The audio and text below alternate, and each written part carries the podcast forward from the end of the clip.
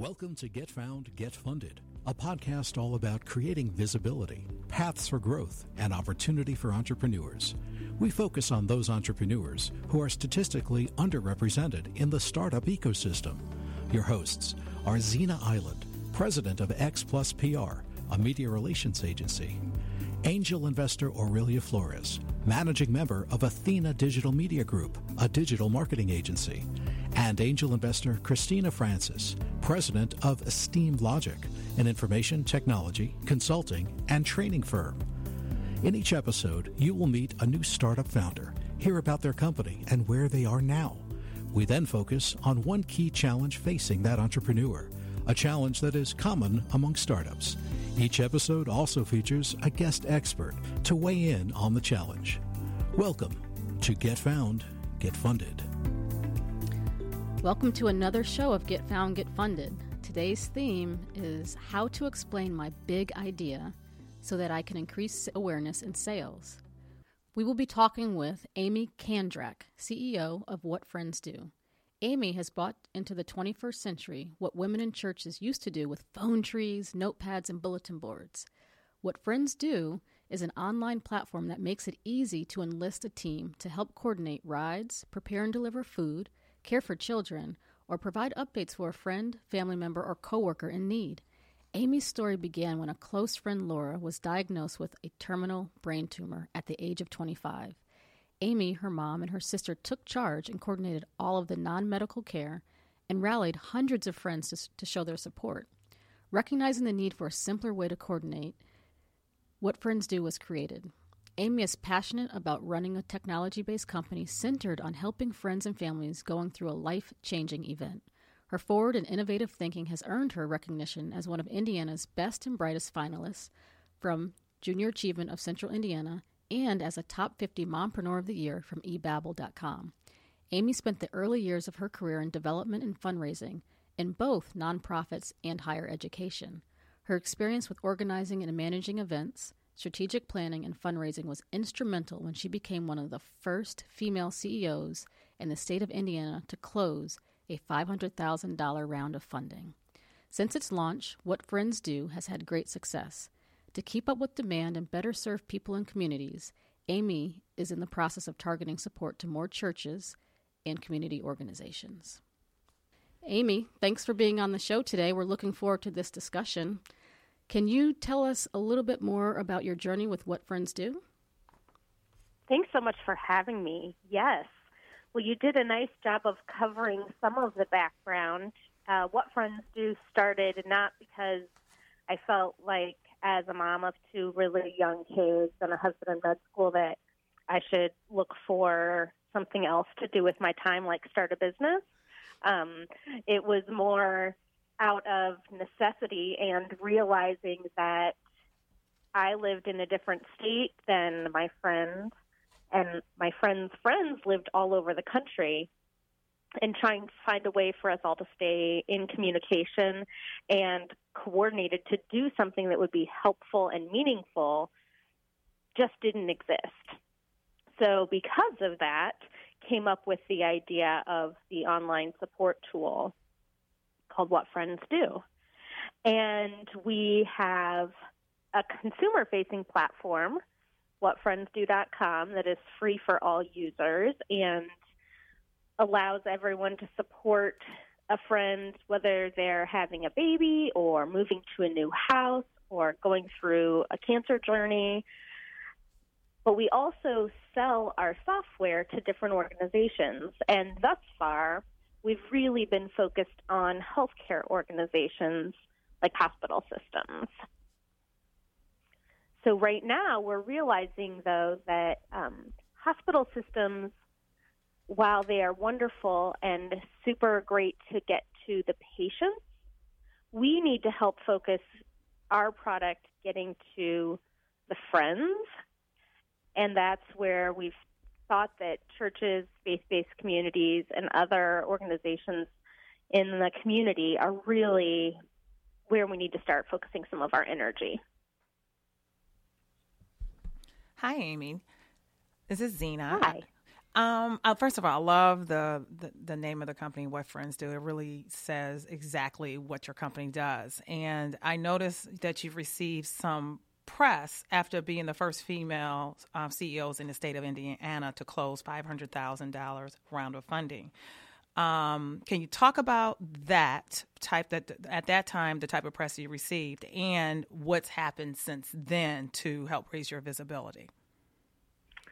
Thanks. Yes, it was pretty exciting to be um, one of the first, if not the first, female tech CEO in Indiana to close that amount of money. I ran into the good and the bad. I ran into, you know, wow, that's amazing, that's fantastic, um, but also that's not really enough money for us to give any kind of press coverage. You know, most tech companies are closing larger dollar amounts, so we don't feel like we should be publishing that. Um, I've also run into people not even understanding the concept and kind of turning away.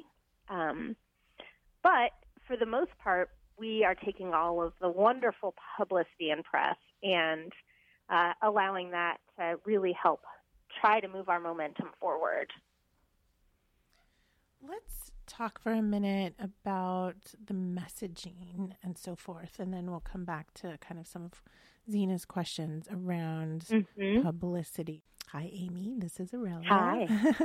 um, I know you have had different messaging for different con- constituencies, right? Like on the one hand, you're talking to investors. I mean, you've closed, you know, right. around and you're in the process of looking for more funding.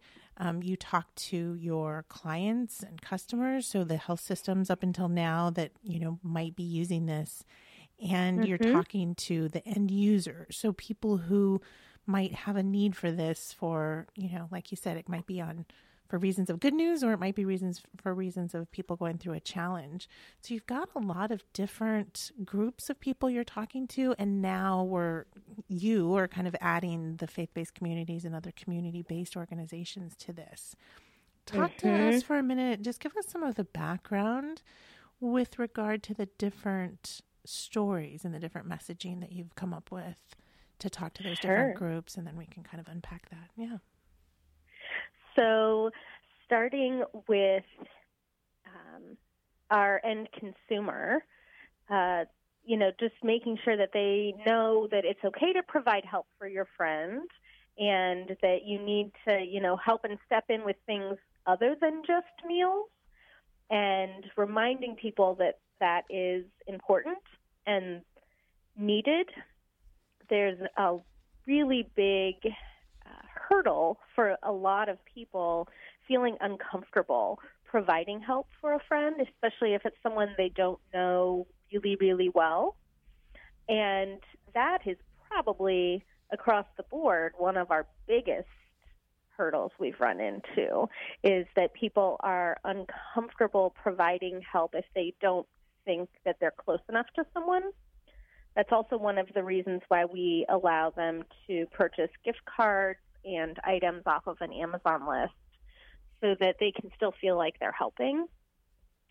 But when we take messaging then from the friends to the healthcare organizations, letting the healthcare organization know that this is allowing them to provide support not only to their patients outside of the hospital walls or outside of the health center walls, this is really allowing them to provide support for that caretaker, knowing that when the caregiver is supported, knows what's going on, and knows that they don't have the burden of driving everyone to their next activity and having to make dinner and even remembering to take the trash out, that caregiver can now focus more of their time, attention, and energy on the patient and their healing which will allow the healing process obviously to be much stronger, lower readmission rates than for the hospital because the patient is being taken care of outside of the hospital. Additionally, that patient's what we call team average is 37 people, and or 37 households, I should say, and that is now extending and um, it's brand exposure for the hospital. So it's a market differentiator when your friend is going for cancer treatment at ABC Hospital, they're going to recognize in the community the extra support that is happening, and they're already going to have a relationship is being established with those 37 friends. Along with hospitals into foundations, that foundation also has the 37 friends that now can be part of their donor prospect list. And they can have all of those touch points with those 37 households in order to ask them for a contribution in the future. So those are to my sales side right, messaging. Right. The investor side messaging then comes down twofold. How do we, well, number one, always, how are you making money? So that is two ways. One, we sell subscriptions to organizations, allowing them to have a white labeled version of our product. And two, we make commission on all of the products that are purchased by those team members uh, through our website.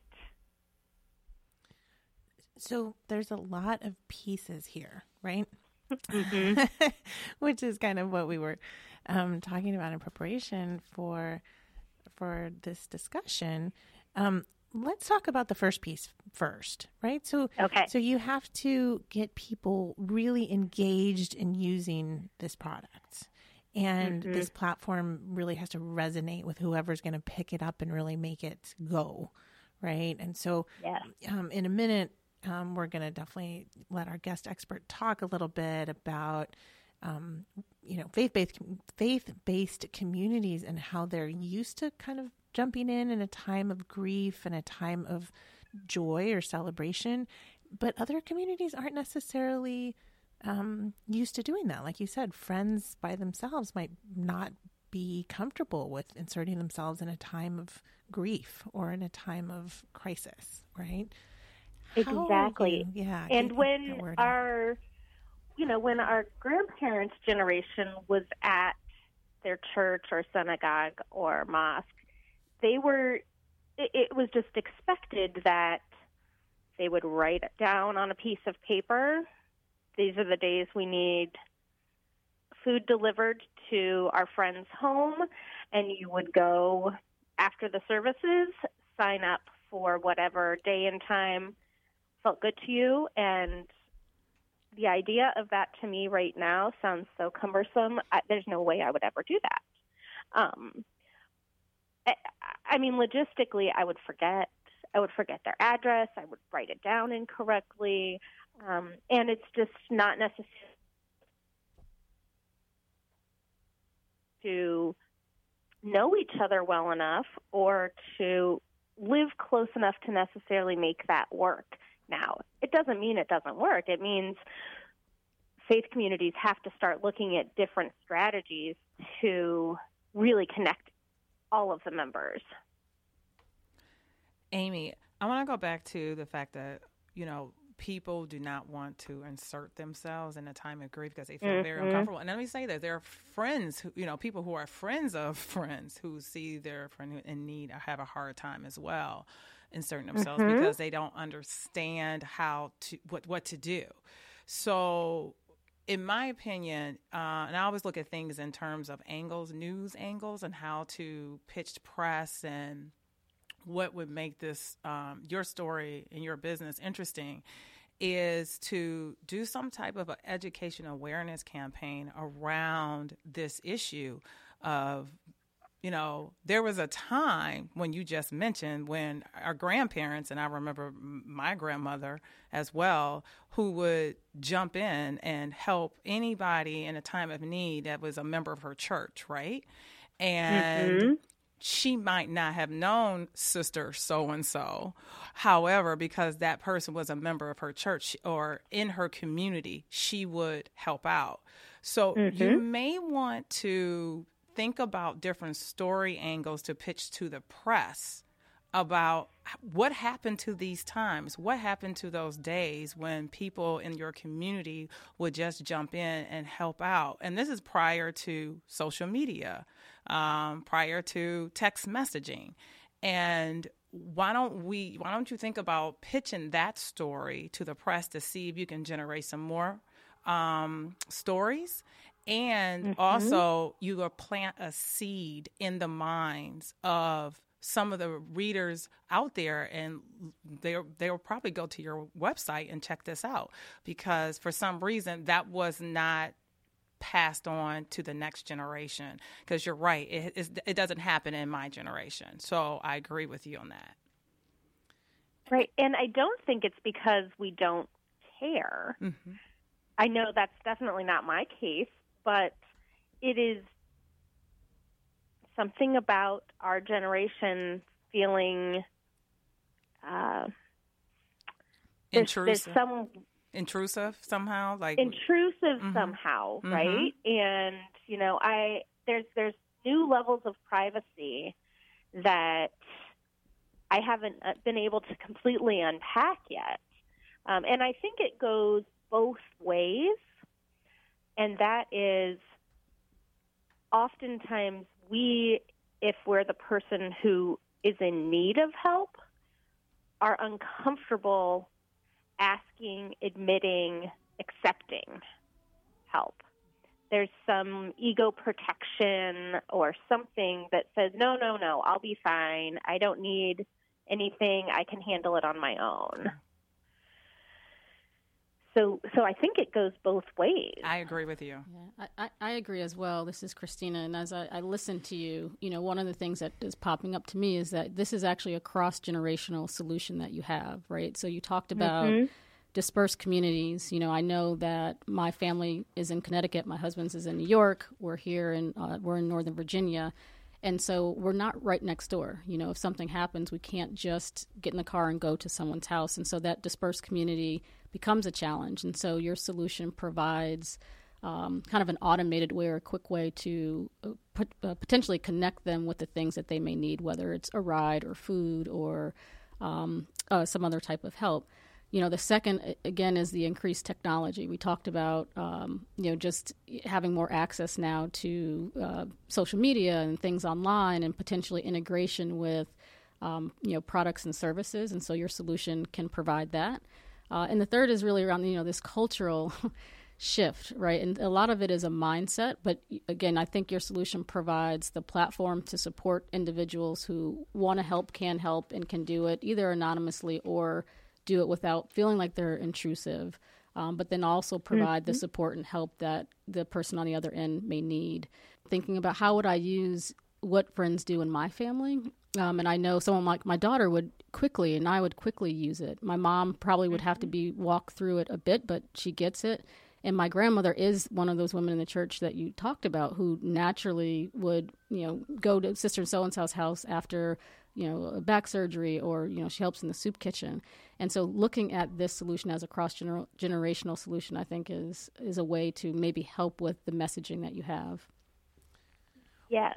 And my guess is your mom, who is in, you know, who's 60, is almost on technology, almost 60, almost 60, yeah. not yet. Um, you know, uses technology, probably has a smartphone. Um, I know my grandmother was 99 and still emailing. Mm-hmm. Um, and I have a grandfather who's in his late 80s and he emails regularly. So it's not unusual for them even to have a solution online for organizing help um, and for organizing any of those things. Whereas for, you know, my daughter who's 14 would look at me like I was crazy if I said that there was a piece of paper you had to sign up. Right. you know, just just un- unreasonable.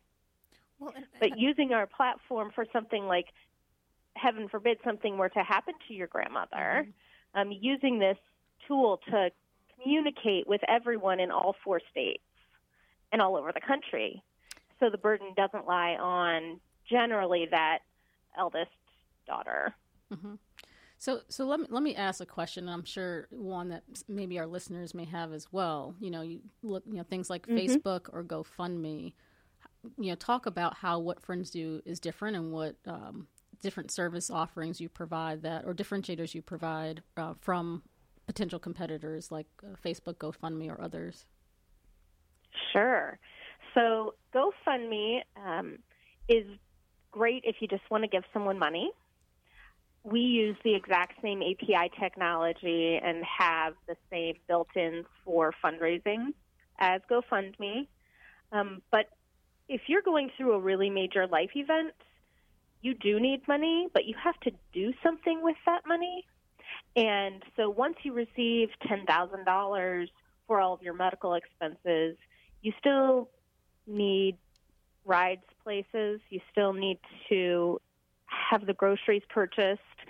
So we are taking that money and distributing it in actionable ways, um, allowing friends to determine, you know, I, I, really just want to be able to pay for their dog food for the next month, um, or whatever is connected to them, instead of leaving them the burden of all of the of life still on the person who's using the GoFundMe campaign. Facebook is great if you want to tell all 800 of your friends every single detail of everything that is going on. But your grandparents may or may not be on Facebook. Your grandparents may or may not be, or your spouse's parents may or may not be your friends on Facebook um, to receive all of the information.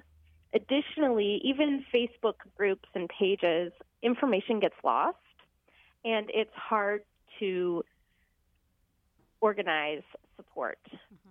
It's really great for sharing information and putting together an event. But again, we are looking at, just as it says in our name, what friends do. We are a take action site, and we are really looking at ways we can facilitate actionable and meaningful help. Right. I, think that's great. I mean, I, it, you're really mobilizing a team around a, a, an individual or family in need.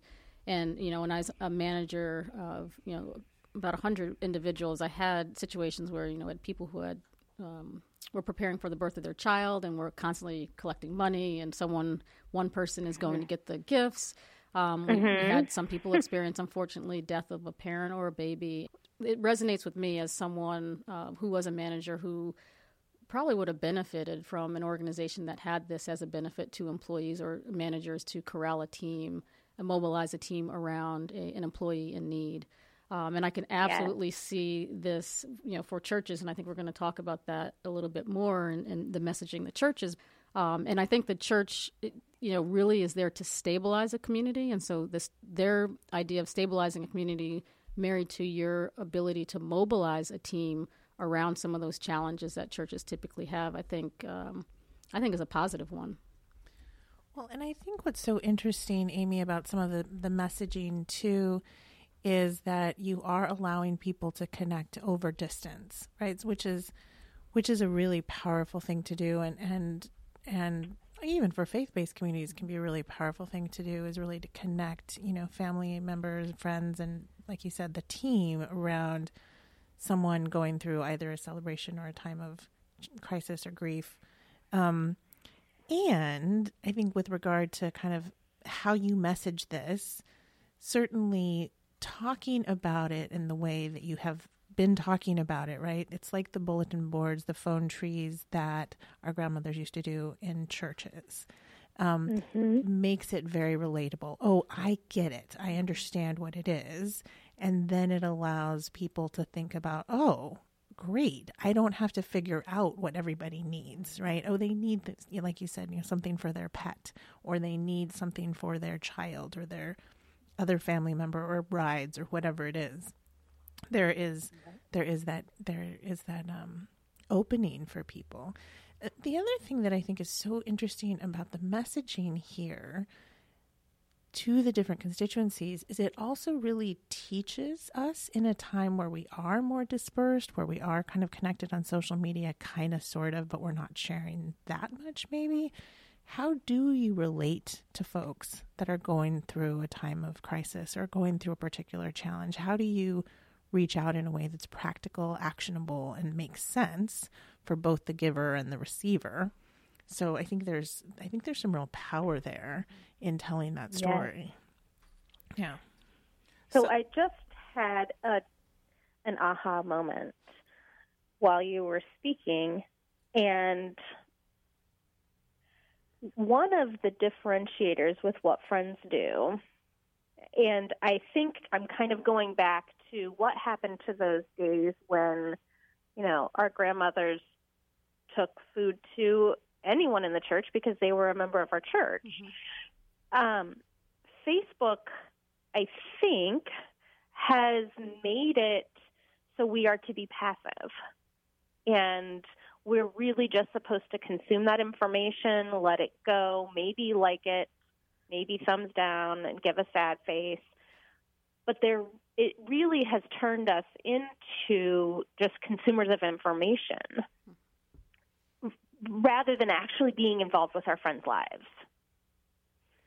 And that, so I think that's an issue. Yeah, and I think that is another good message point, you know, because people aren't realizing that because we'll see something on Facebook. I just saw the other day my girlfriend in Detroit, her father is in the hospital right now, and I grew up with her. I've known her since in elementary school. So, all of a sudden you see everyone clicking, oh, sad face, you know, and that's it. Or there's like, oh, we'll pray for you. And there's no other action step. So you could message that. That's another message point you can use and talk about how social media has made us passive because we think just by one click, we're showing that we care, whereas we actually need someone to take those steps, necessary steps, to help that person out, whether it's the patient itself or it's the caregiver or the mm-hmm. daughter who is concerned about her father's well being. Mm-hmm. That, that's actually a really good point to my mind goes to partnerships and integration and so it, it, would be so amazing if we could help you get integration with facebook if mm-hmm. you know mm-hmm. something like that comes up it'll be easy to to click so um, let's talk offline about that i think the other um, natural you know, overlap is particularly with some of the crises that we've had around the country this last year. I mean, I know I have a very dear friend who lost her home in the fires in mm-hmm. Northern California. And there was, you know, a big outpouring of support from friends and family. Like, you know, she literally needed clothing, right? And mm-hmm. a place to stay and somebody to help take care of pets because you can't take pets to, you know, if somebody's letting you stay at their house and all of these different things. And here you are your platform offers that natural opportunity to be like okay what can i do? How can i insert myself? And so certainly i'm sure zena will talk about you know publicity opportunities around events even if they're crisis events. And also just how do you tell that story right? Every time you have something um, and you've got a lot of people on the platform. You've got people who are able to say, This helped me through this event, or um, this is how much of a difference this made in my life, or allowed me to jump in for my friend's crisis or my family member's crisis, and so forth. Mm-hmm. And and by doing that, when you start jumping in, you're not pitching it to the press. You're demonstrating to the community how your platform works, and so what ends up happening, the press will see it and they'll pick up mm-hmm. on that story. And then that that's another way of generating news stories. I tell people to look for trends of what's going on at that moment. And whether it's a crisis or not a crisis figure out if your product or service can you know provide a solution right? So if you provide that solution then you have other people talking about that solution and that helps to create that p- publicity without you even thinking about pitching anybody it, the, the results will show yes well, and we've been talking a lot about messaging to the end user, right? And so I want to um, shift away from that for a minute because you were talking about the different groups that you're speaking to. So messaging to the end user is really important because you want to get them engaged, you want to get them, you know, to appreciate the solution, understand the solution, see how it fits into their lives and so forth. And then you've got people who are going to pay for it. Right? and, and and I know we also like our guest is going to talk a lot about like kind of that combination of um, messages both how do you message to the end user and how do you how do you message to people who are thinking about okay how do i take this into my organization and actually use it? But let's talk on um, and i'm not going to try to talk about faith-based communities. Let's talk a little bit about some of the other organizations that you that you sell to right? Hospitals and like you said foundations and so forth. Um, mm-hmm because I think there's a lot of really interesting messaging there, and obviously you've you, you've spent a lot of time thinking about this, right? How do you provide that value to the organization, and how do you prepare the message for them to be able to then um, push that value message through to their eventual constituents. So, talk to us a little bit more about that because I thought that was so interesting how you were saying, hey, foundations, if you offer this, not only are you going to be kind of seen very warmly in the eyes of the community, and you can go do you know fundraising in, in different ways, or right with the hospitals, maybe again talking about that educational model of how do we pe- help people through a time of grief or celebration? How do we mm-hmm. jump in and really share in that moment? Maybe when um, a new baby arrives or whatever. Yeah, I think that um, hospitals and foundations have such a unique opportunity here, right, to offer just this extension of what their you know what their core strength is right? We're not trying to come in and say that we are the medical experts. We're just trying to allow them to extend their care further without actually having to do anything right um, Sure. so they're yeah. not the ones who are going to provide the meals. They're not the ones who are going to buy the diapers or anything like that. But um, just just continuing on beyond that. Um, and I I think when I speak with customer service or customer experience in healthcare organizations, they're like, "Oh, this is fantastic."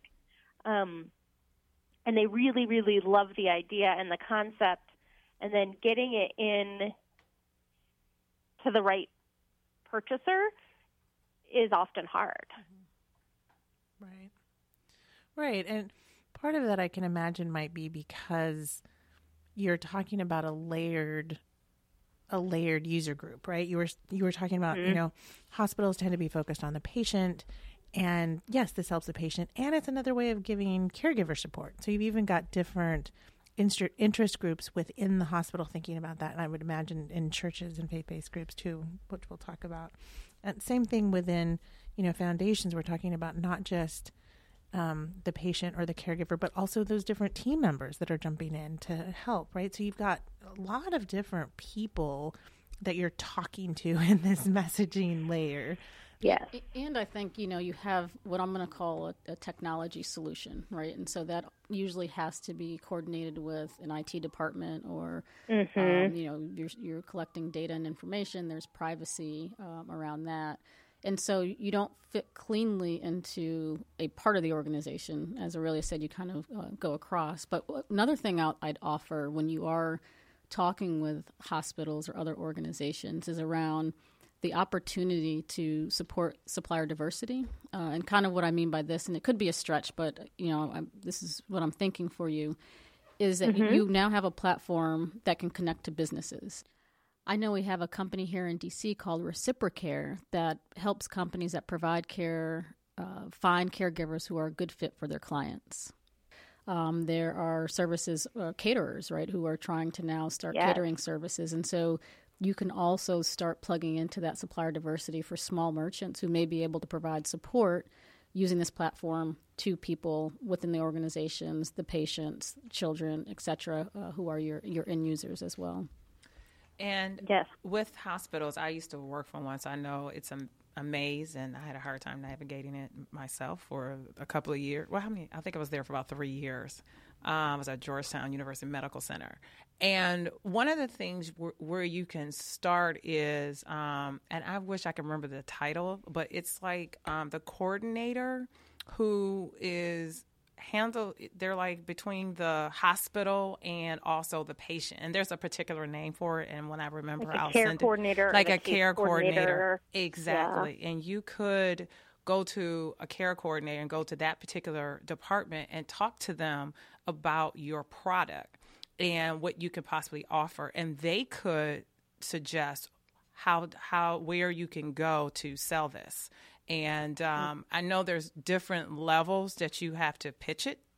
So you have to start, mm-hmm. but start there and list it to them, and they'll direct you uh, where to go throughout that hospital, so that eventually you land in purchasing, where you can get that purchase order, um, so you can sell this type of technology. Yes, and going back to Christina's point earlier in the conversation Additionally, this can be used as an HR add on and benefit mm-hmm. for all of the employees in the hospital who are also at some point in their life going to experience some kind of life event. And all of the hospital staff is trying to organize around their person who they care about. Mm-hmm. Absolutely. Absolutely. And, and um, so, one question I want to kind of dive into as well is just the partnerships. So, we talked a little bit mm-hmm. about who you might be partnering with. You know, as you're kind of approaching this, I want not really a pivot. It's more of a, a resurfacing of your messaging and detailing of your messaging. What additional partners or current partners or ideal partners are you looking for? Well, as far as we have two types of partnerships that we really look at. One are the service providers and those, um, you know, service supplier providers as well. Like, for instance, we've partnered with Amazon and we use their Amazon wish list. We have Peapod grocery delivery, allowing friends to order groceries and have them delivered for a friend. And those types of partnerships are really critical to allowing friends from all over the country, really all over the world, to help provide services to the person going through this event. So, looking for more partnerships like that with services, especially care services, are really critical for us. But the other kinds of partnerships that we're obviously looking for are people who can help get us in front of churches and temples and mosques and all of the other faith organizations um, because I know there are already technology solutions out there and an organization that's going to be willing to look at our platform as a purchase is probably already using some sort of technology platform. Maybe they're using, you know, a member management tool or have at least have an online website where they post some information. So partnerships with those providers who already have relationships where we could you know have discussions about being an additional service. Those are the types of partnerships that would be really ideal for us. Yeah, and I think I think you're also talking about being an enabler of traditional culture in churches and mirroring that mm-hmm. to, um, uh, you know, just the ability to uh, ease of use and ability to connect people with the things that they need.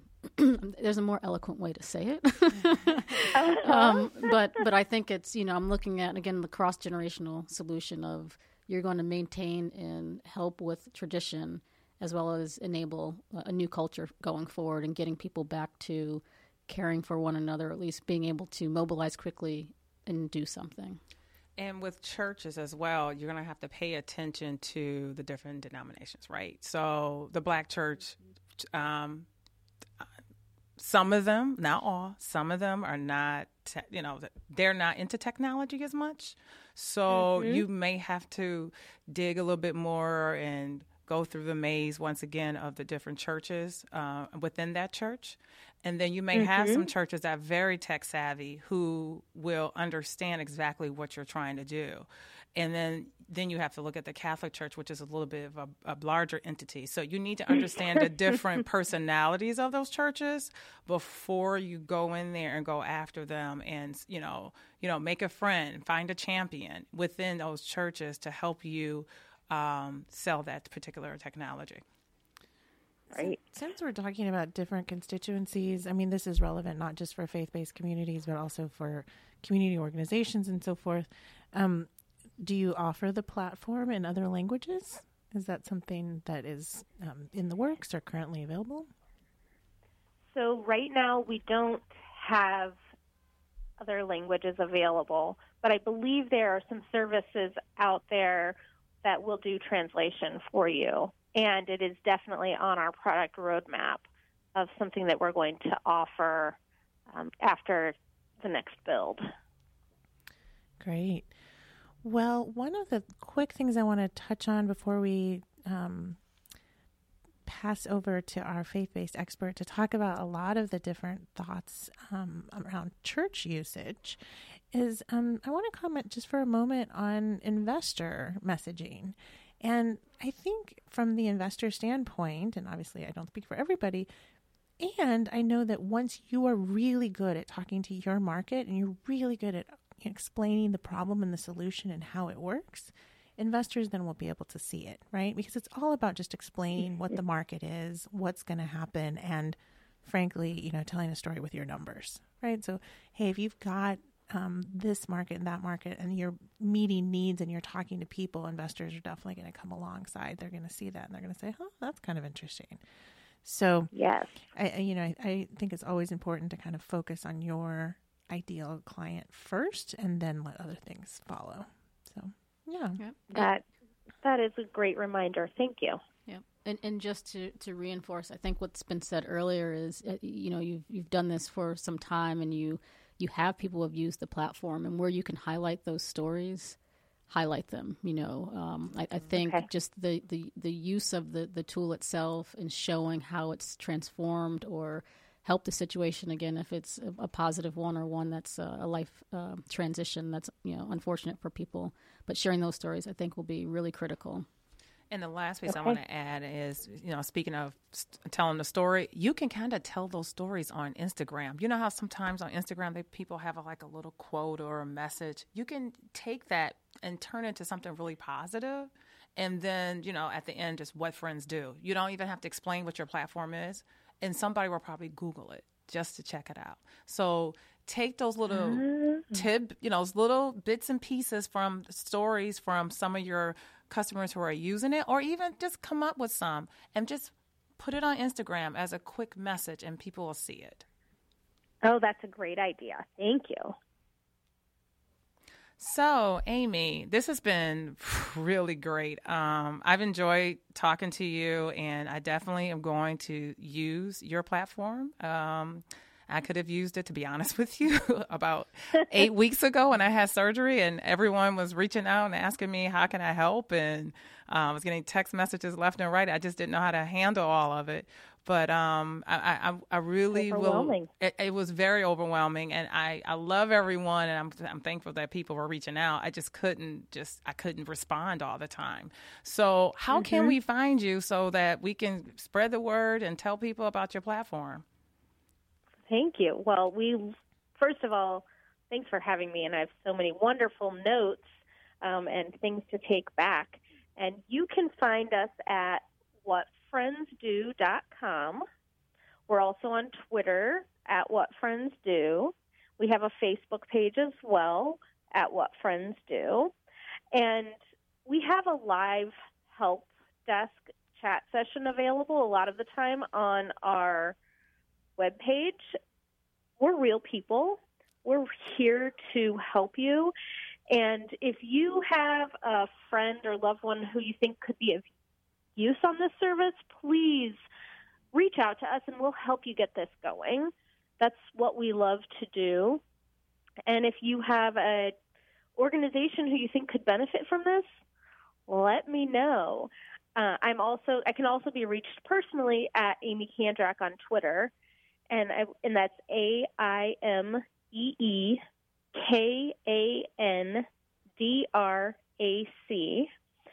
And I would love to chat with you about ways that we can make this work because we're really in this to help people and we just want to make it easy and not overwhelming. That's great, Amy. Thank you so much for coming on the show and sharing your story and your platform. And I think all of us have been enlightened um, by what you're doing, and we can definitely hear and feel the passion. Oh, well, thank you for having me, ladies. I really appreciate it. Reverend Maurice Porter is a fifth generation Christian minister and is currently pastor of Shiloh Baptist Church in Hartford, Connecticut. After graduating from Denmark Technical College, Reverend Porter enlisted in the United States Air Force, where he was stationed at Holloman Air Force Base in New Mexico. While faithfully serving his country, Reverend Porter was deployed to Saudi Arabia, Kuwait, and a few other places for which he gained awards and accolades for exemplary, selfless service. It was during his military career that Reverend Porter answered his call to ministry. After he was honorably discharged from the United States Air Force, Reverend Porter completed studies at the esteemed Morehouse College and Interdenominational Theological Center at Morehouse School of Religion. Pastor Porter served as youth minister, interim pastor, and senior pastor at several churches in Atlanta, Georgia, and South Carolina. Apart from his commitment and devotion to pastoral ministry, he honors another commitment to outreach ministry throughout his community, to include National Baptist Congress of Christian Education, Helping Hands, and is a proud member of Omega Psi Phi fraternity.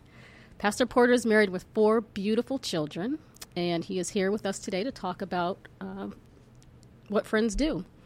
So, Pastor Porter, we're so excited to have you here today. Thank you for joining us. I'm excited to be here. Thank you all for having me. I really appreciate the opportunity. And so you've had a chance to listen to Amy talk about what Friends do in her company. How could Amy best approach faith based communities and talk about what her company does?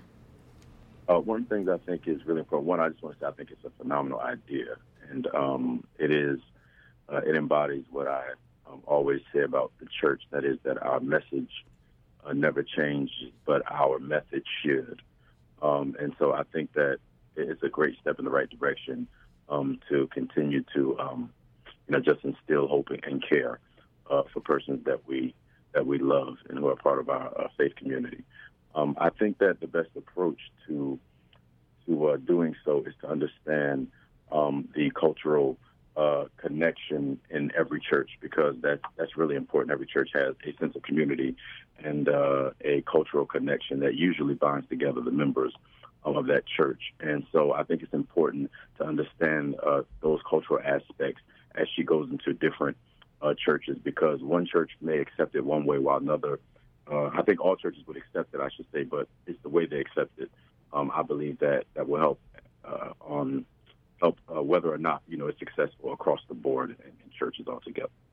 So, Pastor Porter, we heard Amy uh, talk about just how her, how she believes right now that a lot of people are a little bit more passive in how they approach serving others. Can you talk about uh, how you've seen that play out and where this platform may be able to help the community?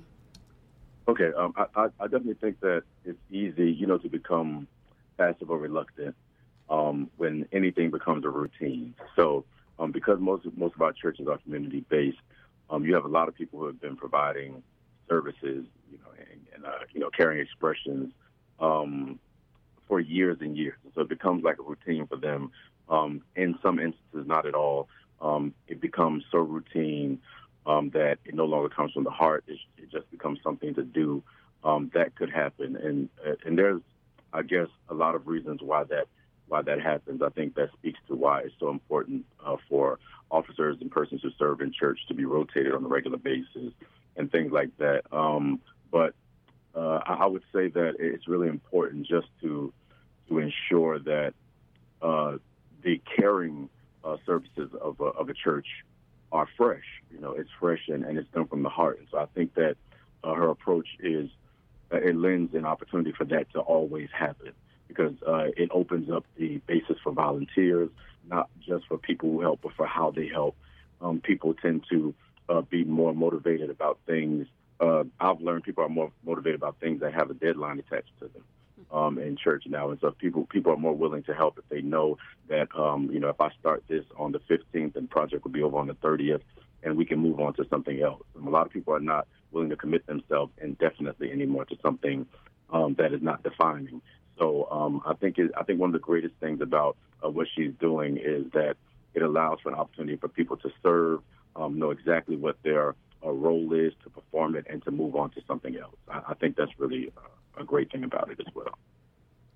Yeah, and, and, thanks for that point. You know, we also talked about how faith-based communities, as you just mentioned too, is, are really used to jumping in at the time of grief or celebration. Um, and so the other piece that we want to ask you about is the adoption of technology and actually serving others. Any thoughts on that? Well, you know, like technology is good, and, and again, like I was saying earlier, it all depends on the culture um, of the church and, and the community, uh, the idea of community that's been shaped um, within the church. So some churches are technologically savvy. Um, they, you know, they they do all kinds of things. They use uh, the screens. They they have um, a lot of people who uh, are giving online um, through apps, and the churches have apps themselves. And then you have, you know, a lot of older churches, and the ways are not wrong, but they're just um, outdated in many ways, where they still have, um, uh, they still, you know, print a lot of paper and you know give a lot of public announcements, and there's really nothing done. Um, they don't have websites and social media pages and things like that. Um, and so, um, technologically, it all depends on the context. Um, personally, in my church, I would say I think it would work in churches like mine, which would be uh, traditional um, African American churches.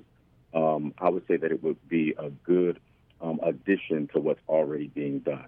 Um, I think that to take away the services that we now offer, and uh, not so much services we offer as much as the way we offer the services, to take them away uh, the way that we currently offer them would uh, not be most effective um, because not only are people used to uh, granting the services in one way, people are also used to receiving them a certain way.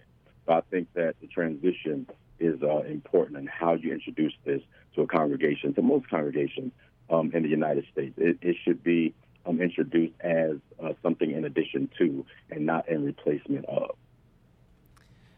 Pastor Porter, this is Aurelia. Um, thanks again for being with us today. No problem. We, you brought up a really interesting point. I think um, Amy sees the company as, like you suggested, adding to what's already in a faith based community, not replacing or mm-hmm. overrunning anybody else's role. And yet, that is probably one of the things she'll run up against. Can you just Absolutely. talk about that a little bit more? How she could position herself to be really clear about that? Because technology is great and it never takes the place of people, right? Right, exactly. And I was when I was listening to um, you know the uh, the interview with with Amy, um, I, I always make up words. So when I was listening to her um, describe the the services, I thought it was a great idea, and I said to myself, this is like the Uberizing of help. Like like this is like a a service, uh, kind of like a Uber service, you know, for, for helping people. And it, it's a great idea um, like many ideas that, that happen in church, but if they're not introduced and presented the right way, then um, then, then they're thrown out, you know, and they're rejected. Let me add another two part question to that. Who within the faith based community or the faith based community, a faith based community that is structured like yours is, would she approach specifically? Um, if she wanted to do it on a larger basis, um, for instance, for me, um, I'm part of a, a, national, our church is a part of a national organization um, called the National Baptist Convention USA Incorporated. Um, and that would be the, the, national arm, I guess, for all churches. And we attend the convention uh, every year, uh, Labor Day weekend, where the president of that um, convention will roll out you know, different ideas. Um, he's rolled out the Givelify thing that I mentioned um, a minute ago, the push pal, different ways to give. Um, and so if she presented it uh, to the national organization. He would roll that out to a lot of the pastors and uh, church leaders who would be meeting at the annual convention. Um, if she wanted to do it in a national way, she could do it that way. If she wanted to do it locally, I would say she would uh, sit down, you know, with the local pastors and, uh, you know, present to them uh, exactly what she'd like to do and how it could be a benefit um, to them. And also, in addition to uh, just saying how it can be a benefit let them know that she understands uh, what they do now. So not just a benefit in and of itself, but how it can be a benefit in addition to what they already offer. Hi. Um, not, um, yeah, so um, I think that's really important. I'm sorry, and, and, this is Zena. I wanted to jump in and um, add to that. Um, sometimes when you work with different churches, and I've noticed this in my my PR business because I, I, do a lot of outreach, and a lot of clients come to me for mm-hmm. faith based, space, especially to the African American churches. You have to start locally to get them the buy in um, that happened with me with um, Maryland Health Connection under the Affordable Care Act. So once I was able to, you know, capture some of the the main the major churches in Prince George's County and Baltimore, I noticed that other churches wanted to come on board to help Absolutely. push. Yeah push you know their community to if you don't have health insurance get health insurance and get insured under maryland health connection. So with that point being said i agree with you to start locally and then maybe take it up to the national level because she'll have some champions. Absolutely. Absolutely and i mean you know like we all are you know we all admire success. And so she can you know start within like you said a, a popular church and a church that does it well and she commits to um, you know, partnering with that church to ensure that it is pulled off well and executed well, um, other churches will will hop right on, you know, uh, on the idea, and, and I'm sure she'll be successful that way. But locally is definitely the way to go if you ask me. And is it the case then that she should be approaching pastors directly and not a pastoral care team, or is it kind of a group approach? Who does she reach no, out to? No, I would say she definitely wants to approach the pastor. The reason uh-huh. is because okay. usually if the pastor wants to do it, everybody else is willing to at least give it a try. Um, so if you know the pastoral care team um, usually take the directions also from the pastor.